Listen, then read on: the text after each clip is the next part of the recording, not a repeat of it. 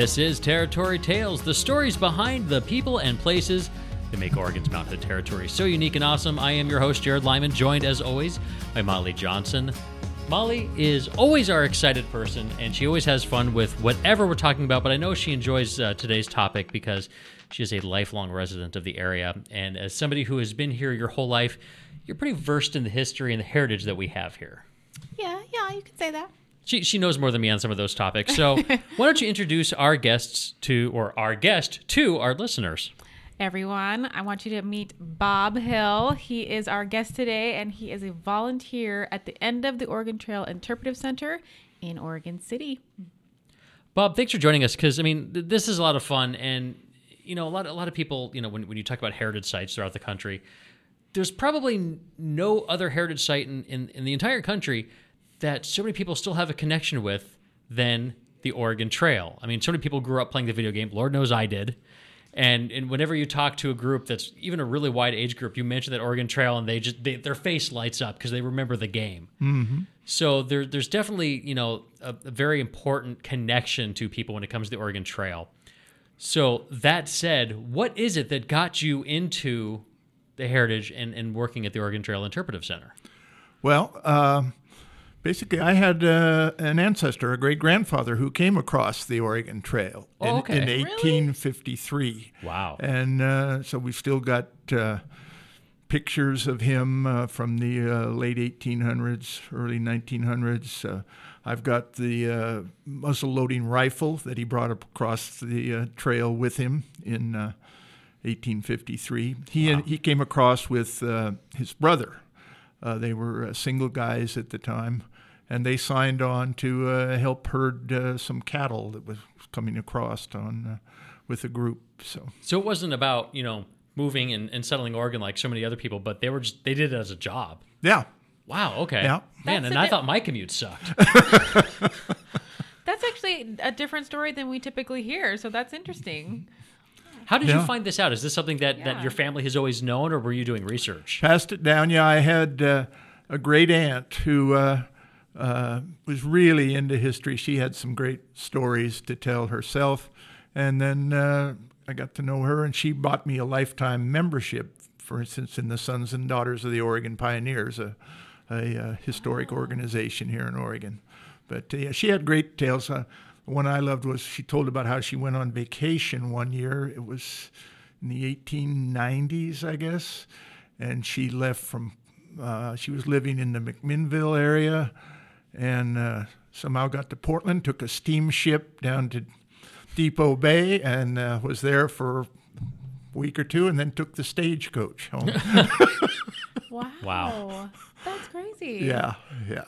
So, I mean, there, there's a lot of heritage sites out there. Right. What What is it about the End of the Oregon Trail Interpretive Center that makes you want to spend so much of your time volunteering to share that story? Yeah, I, I volunteer there two days a week. And actually, I volunteer one day or one or two days a week, depending on the week, uh, at the McLoughlin House, too. Oh, so you're everywhere. Yeah.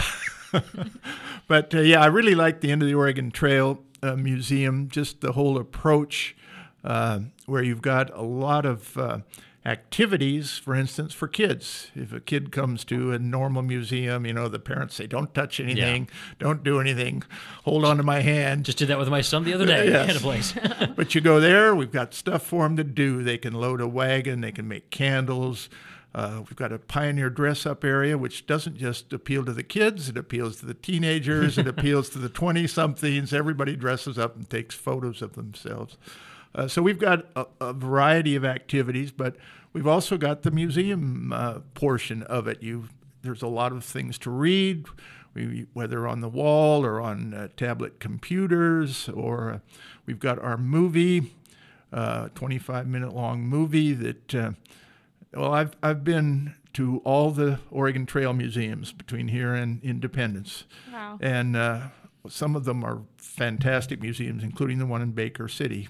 But ours has the best movie about the Oregon Trail. It uh, you know features Doctor McLoughlin at the beginning, and and, and I was going to say, I mean, we we've got a hologram.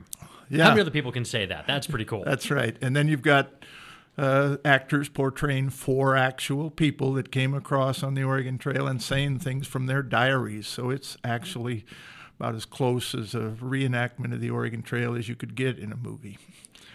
For those who aren't watching but but listening, um, you're you're dressed in period dress, as you always are when you're at the museum. Yes. Um, are you taking on the persona of a, a specific character, or are you just some dude coming across the trail? No. Yeah. For, no. Forgive the lack of eloquence. But. no. Uh, usually, unless we have some vignette figured out or something where I'm doing something, I just uh, am some dude coming across the trail and... And, uh, so you're talk- not playing your great-great-grandfather? No, no. Okay. I just talk to the people, and uh, a lot of times they'll have questions about the trail that, uh, you know, I've read a lot about it, and uh, most of the time I can answer their questions. What's the most common question you get? And it's probably, you know, dysentery because of the video game. But. Yeah, you get a lot of questions on uh, how many people died, uh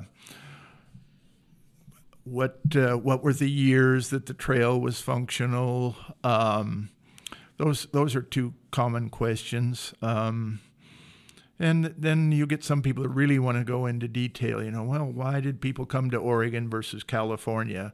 Well, duh, uh, look at it. I'm not biased at all. And we tell them it was the free land. You know, you were going to California, you were looking for gold. If you were coming here, you were looking for free land to... Uh, to farm. So those those are the the uh, typical questions I get. And you said that you started volunteering there in two thousand twelve? Um, there, uh, yeah, well, it was uh, two thousand ten at the McLoughlin House. Okay.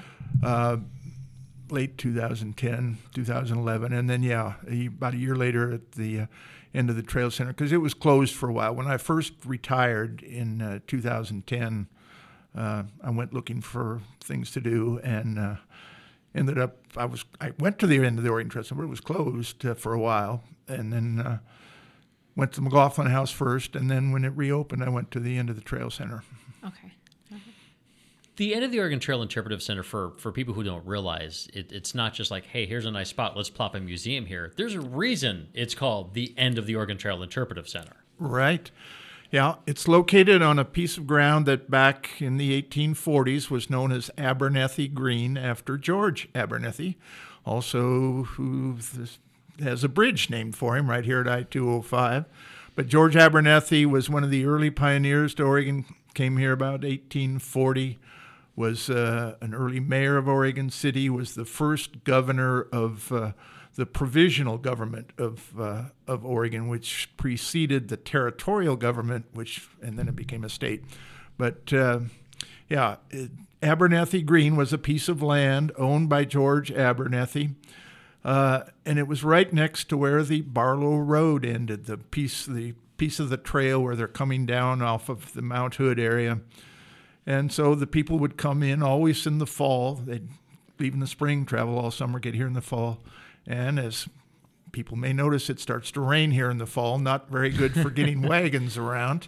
And so it would be muddy and hard to travel. And so George would say, well, you can stay on my land for free all winter, and then when the spring comes, you can go look for your farm, stake it out. Well, he had a, one reason in particular for doing that. He had a store right next to that land, and so by letting people camp there for free all winter, he got a supply of extra customers, sort of the Walmart before Walmart. That's smart. Well, they let you camp at Walmart. I, I guess they're right. Just following George Abernethy's uh, That's right. lead yeah. there. Yeah. So how many people, and I, I don't know if this is even known, this is just kind of me curious, how many people would have been like camped out at the Green at any point in time? Hmm. I, I've never uh, thought of it in terms of numbers, but it would probably be, he had a whole section of land, so uh, he could have had, you know, up to several hundred at once. Wow. Uh, possi- I mean, it's possibly. Like a small city at some points. Yeah, yeah. yeah. Wow. And they'd typically probably be in tents.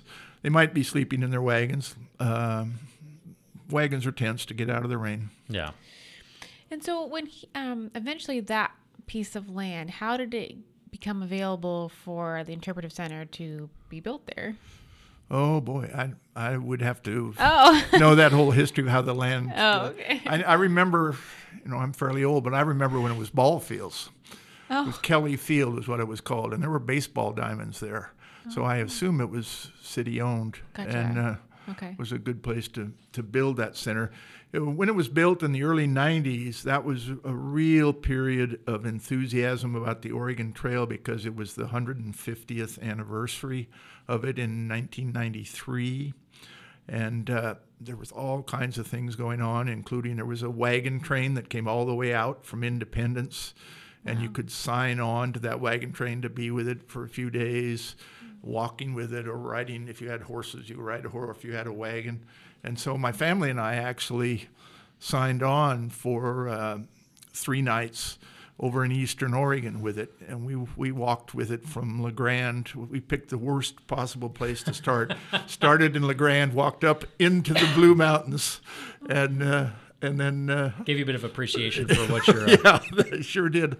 I had blisters on my blisters after three days of walking uphill, oh, no. but uh, but that was a, a big deal back in nineteen ninety-three. It uh, you know all the towns here in Oregon were not. all the time, but the towns that it went through, you know, had big ceremonies to welcome it, and right. and um, it was a lot of fun.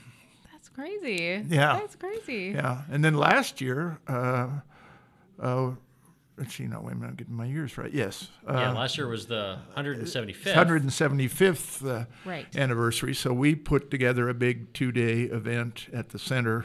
Yes. uh, to celebrate that, and brought in wagons from some other museums and put our own wagons out, and brought in a lot of people from Washington and Oregon uh, who had, you know, pioneer-type skills they could demonstrate. We had uh, quite a quite a good celebration for that weekend. Yes, you did, yeah. What are some of the stories that are shared at the uh, the Interpretive Center? Because that's one thing that I I always try to stress to my, my kids when we go is, yeah, there's a lot of cool stuff to do, but, you know, take a moment to to take these stories in. And for me, it's so that way they don't complain when they're at home. It's like, I'm bored. Oh, dude, you got so much more to do than, yeah. So, yeah. Well, we try we try to do that. We have uh, various parts of the museum where we've got little stories of some of these people, and some of them are, are fascinating stories. Some of them I use when I go out around to make presentations for the museum. Uh, there's a woman called uh, Anne, Anne Marie Combs, and she had a... Uh, a deathly fear of snakes. So when she and her husband went on the Oregon Trail with their uh, five children, she would insist that the wagon be unloaded every night so she could put her children into that wagon to sleep. She didn't want them sleeping on the ground because of her fear of snakes. Well, her husband thought this was silliness, would not help her unload the wagon, so she had to do it all herself every night.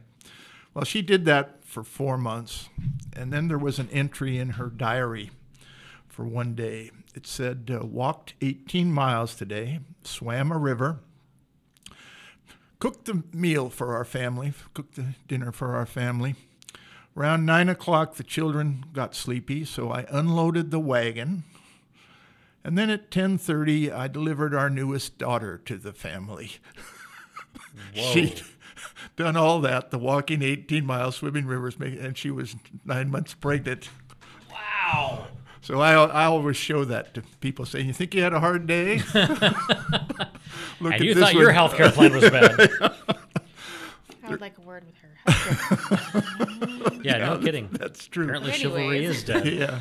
There's, a, there's another great story that we uh, also have uh, there at the museum, and it actually concerns... Uh, Another museum here in Oregon, the one at Aurora, the Aurora Colony Museum. And uh, it's a story about uh, Doctor Wilhelm Kyle, who was leader of that society, communal society that came out here over the Oregon Trail in the eighteen fifties. I believe it was fifty-five.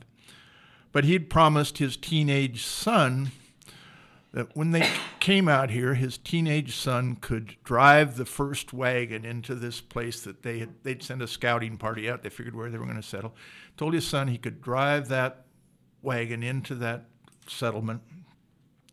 Well, his son got sick and died about a week before they left on the trip. So, promise is a promise. He uh, got a lead-lined coffin and filled it with whiskey, and it's the whiskey that this communal society actually made. It was called Golden Rule Whiskey. That's always a good name of a whiskey for a Christian society. filled it with this whiskey and put his son into the whiskey and in the coffin and carried it all the way across on the Oregon Trail, was the lead wagon carrying this coffin. And got wow. out got out here and buried him out here. But uh, and they called him Pickled Willie. Oh, good Lord. Oh, my word. Okay. Well, I guess when you, you know, make that kind of journey, you got to have a dark sense of humor just to be able to get through it all. That's right. Yes. I mean, gosh, wow. These stories are so, certainly real. Yeah, yeah. Great great Halloween story. Yes. I'm guessing that's not one you share with the school groups that show up there. Uh, uh, no, I don't. Don't tell that one to the school groups. Yeah. No. But that, that actually is, you know, kind of dovetails into something, is that the museum is actually a really popular spot with a lot of the schools. A lot of the schools from the area go there. So, I mean, that that's going to be kind of rewarding for you, sharing that history that you have a passion with with kids and trying to, like, you know, get the next generation of uh, in, interested in this. Yeah, it is it is a lot of fun. And we have a variety of school programs that the schools can pick from. Uh, typically, they come in the spring, but uh, we had one today with sixty-six oh, wow. kids. But, uh, yeah, the Oregon Trail is part of the fourth grade curriculum. So we get a lot of fourth graders. And uh, um, with most of the groups, we have a half an hour question and answer session to begin it, so they can... I can ask them questions about the Oregon Trail, see what they know, and impart some uh, information to them at the same time. And you get some some answers that are quite good and some answers that you have to stifle your laughter. Uh, I can only imagine. We had... Uh, Those little Johnny uh, Yes, yes, we had uh, one, uh, one, one fourth grader... We were talking about groups that went to California, not Oregon, because the trails were the same until you got to Idaho. And uh, and the one kid raised his hands, and he said, I know one group that went to California. And I said, oh, good, good. Yeah. Who was it? He s- said it was the Donner Dinner Party. Yeah. and uh, did, did the child know... what they were saying? Not in that. No, he didn't know what oh. a dinner party was, but he, he'd known that, uh, you know, the whole uh, trip for that group had deteriorated to the point where they ended up in cannibalism. And oh. wow. Wow. On that note, folks. What? I'm sorry, go ahead. No, yeah. But yes, fourth grade is the time that the kiddos, I was in fourth grade in the nearby town of Sherwood. And, uh-huh. uh And yes, we did a lot of our learning and making um, fake wagons out of little oh, yeah. little red wagons. and Some and, of them still do that. Yeah. Yes, it's, Even it's today. Very good time. Yep.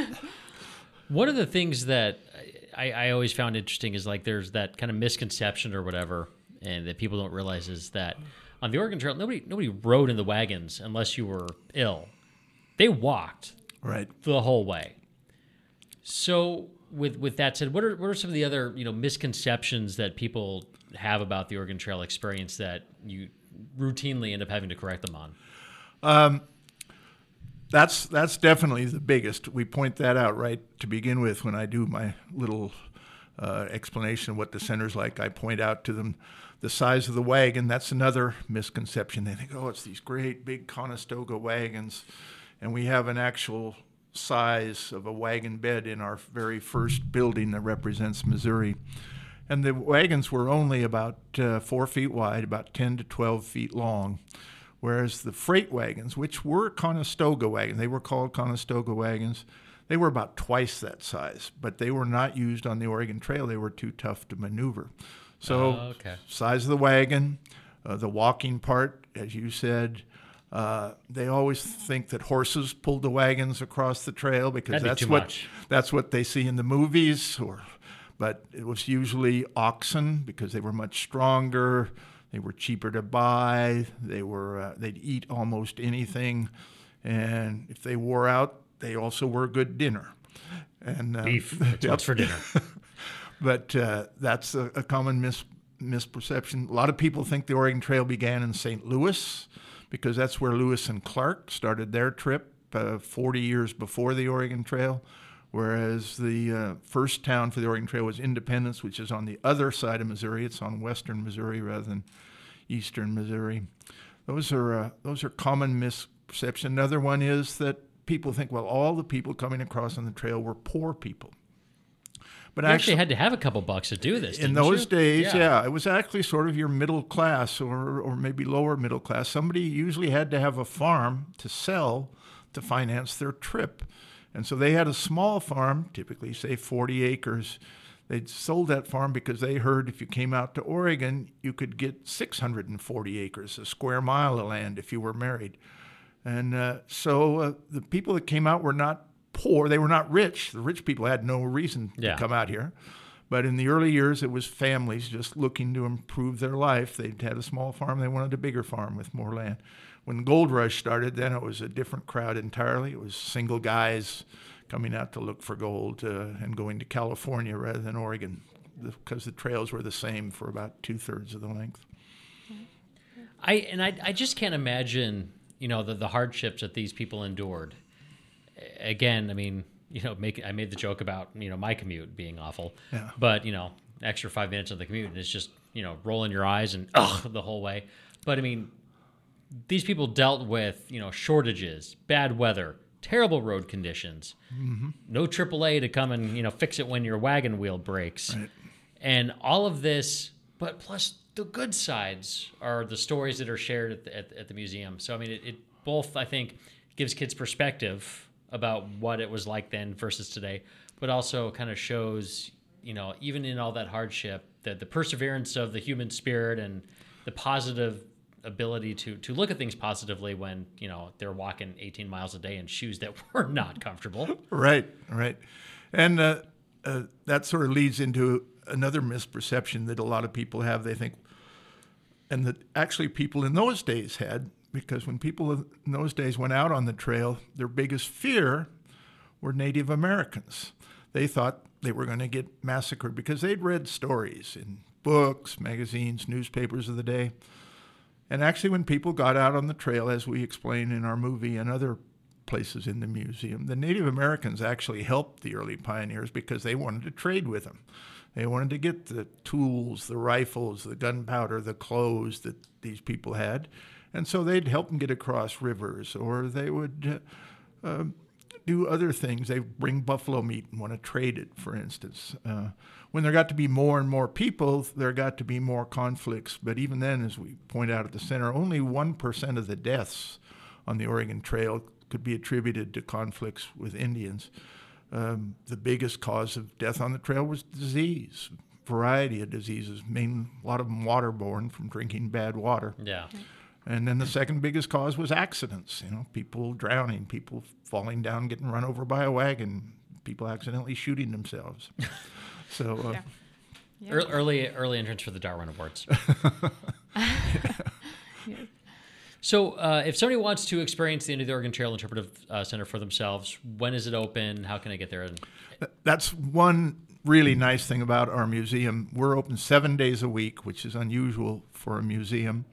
Um, uh, nine thirty to uh, uh, five, um, six days a week, and then on Sundays it's ten thirty to five. Um, so it's very easy to uh, to go to. You don't have to worry about it being closed if you go any day. Um, so that's that's good. The uh, admission is uh, thirteen dollars for a uh, an adult, and uh, lesser amounts for younger people, older people, military people. And it's a lot of fun. I can, again, I can say from experience, my kids always have a good time there. And yep. the hands-on activities, you know, kind of ease them into learning so that they don't realize that, oh, wait, I came away and this is constructive. Yeah. I actually had fun. You should plan about two hours at least. Uh, if you got a family and you think you're going to get involved in a lot of those activities that we have, then maybe even three hours, four yeah. hours. Some people spend, you know, full morning, full afternoon there. We're doing stuff with their kids. But uh, at least two hours, so don't show up at four. uh, show up at least by three, and you'll have time to see the movie and, and uh, see all the other things that we have to offer. Absolutely. Well, uh, we like to do a little fun thing with all of our guests because, uh, like I said, this is all about getting to know the people behind Oregon's Mount Hood Territory. And what better way to do that than to ask you five really weird questions off the top of your head and make you come up with the answer. So this is a little game that we call Would You Rather?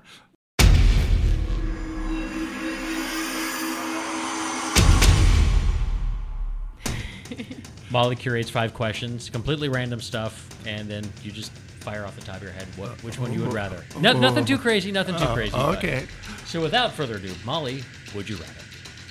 All right, Bob.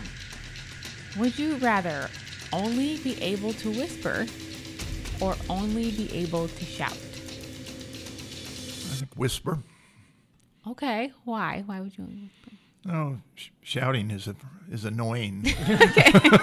Okay. Okay. I'll take that. That works.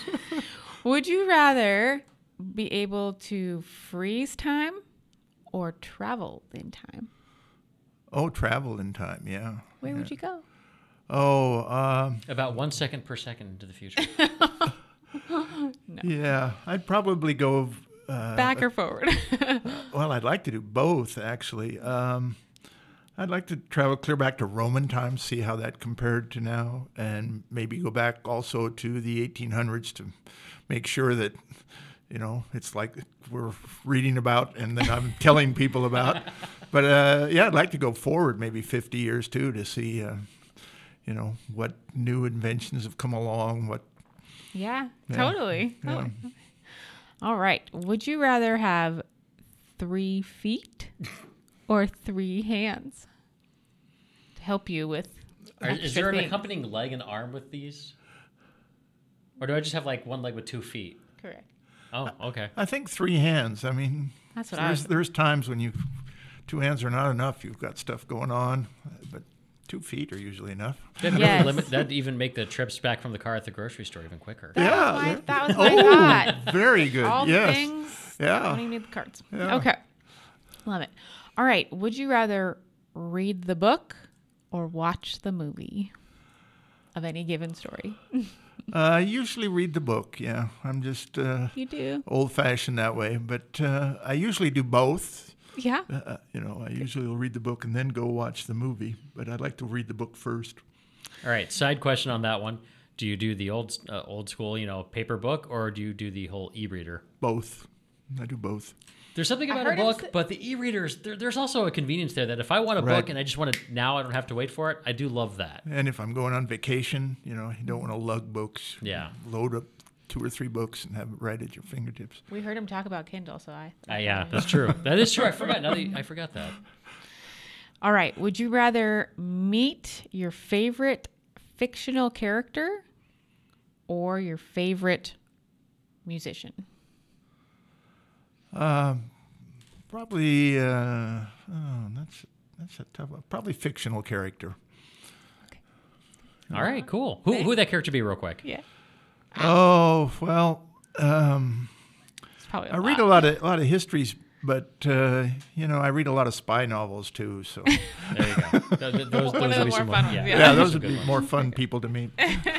Bob, thanks so much for coming in. I appreciate this oh, because, again, yeah. our history is fascinating, and to have somebody who, you know, lives it as much as you can, that that's a lot of fun as well. And thank you for helping to educate our next generation. Oh, you bet. Yeah. I love doing it. So go see Bob over at the End of the Oregon Trail Interpretive Center in Oregon City. You'll have a good time, I promise, and you'll learn some things too. And thank you for joining us on Territory Tales. We'll talk with you next time.